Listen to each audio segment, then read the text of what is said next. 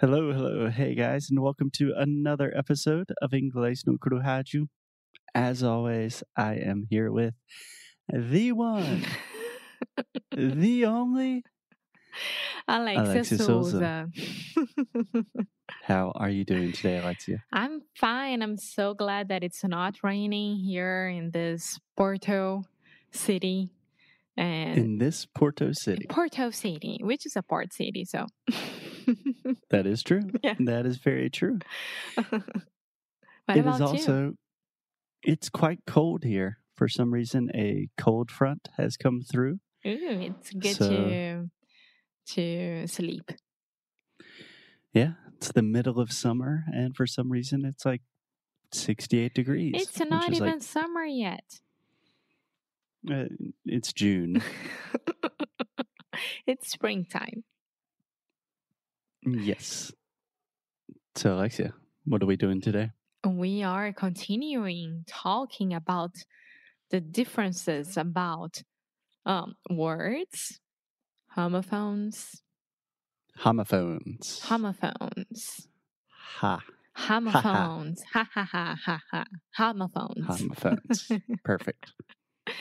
and which most of them, most of it, most of it, most of them. I don't know. They are like feeling expressions as well. Yeah. So, if you have not listened to the last few episodes, we are basing our conversations this week off of a guy that Alexia found on TikTok. His name is Greg, and he is a writer, and he's giving a lot of fun English tips. And today, Alexia, I actually wanted to talk about two words that are not homophones, but they are similar words. And these are words that I hear our students use all of the time. And a lot of the time, I don't think people really use them correctly. So I wanted to clarify a few things. Yeah, I'm pretty sure that I make this mistake a lot as well. Yeah, um, probably, which is okay. There is nothing to be ashamed about. okay, before we start, just to let you know that Instagram is bombing right now because I'm doing those pranks with my dad and everyone is really enjoying it and now he calls himself as a dad influencer Your dad is a dad influencer. Can I give you a quick recommendation, Alexia? uh-huh when you say bombing, bumbundu, first, we don't say that in English. Secondly, if we did say that in English, we would not say bombing. The B is silent. Bomb. Aye, that's true okay bomb You're still saying a B at the end. bomb Okay, so say the word mom. mom Now just, bomb there we go. Bomb. Okay.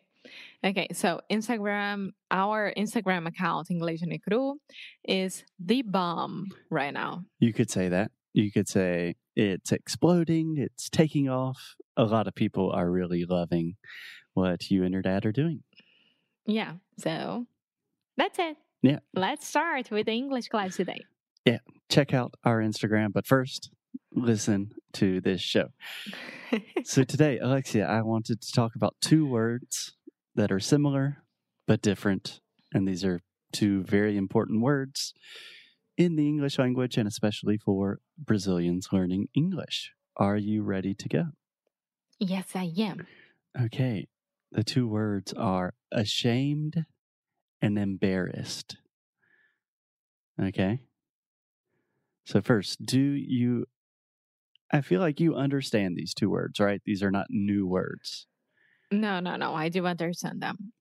Okay. Can you try to describe them to me?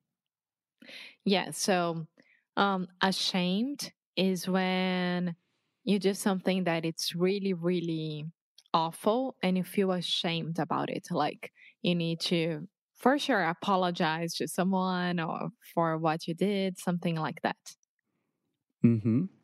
And embarrassed it's like I don't know. Um, you thought that the party was a custom party, and then you appear as a rabbit, and you feel embarrassed about it because it's not a custom party; it's just a party. Okay, I don't know if you are speaking from personal experience here. No, because I hate costume parties, so nope. Okay, good to know. So, yeah, I think you really touched on the important difference.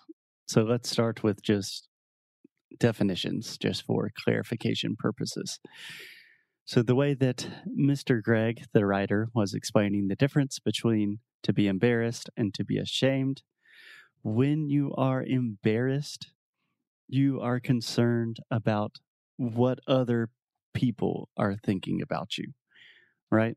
So you arrive at a costume party and or you arrive at a normal party, you're wearing a rabbit suit. You are very embarrassed because everyone is looking at you and thinking about you. You're Yeah. embarrassed, right? yeah. And then on the other hand, when you are ashamed, when you feel shame, that is something that comes from you. It comes from within. It's what you think about yourself and when you don't like yourself. It's a very deep sentiment feeling. Yes. And it's much more internal, while being embarrassed is probably more external. Yeah. I mean, some people say you should uh you should be or feel ashamed about. You should be ashamed. You should be Yeah. ashamed of yourself. Yeah, that's it. That's a very strong thing to say. Which leads me to my first point, Alexia. Brazilians use the word ashamed or shame or I have shame just way, way too much.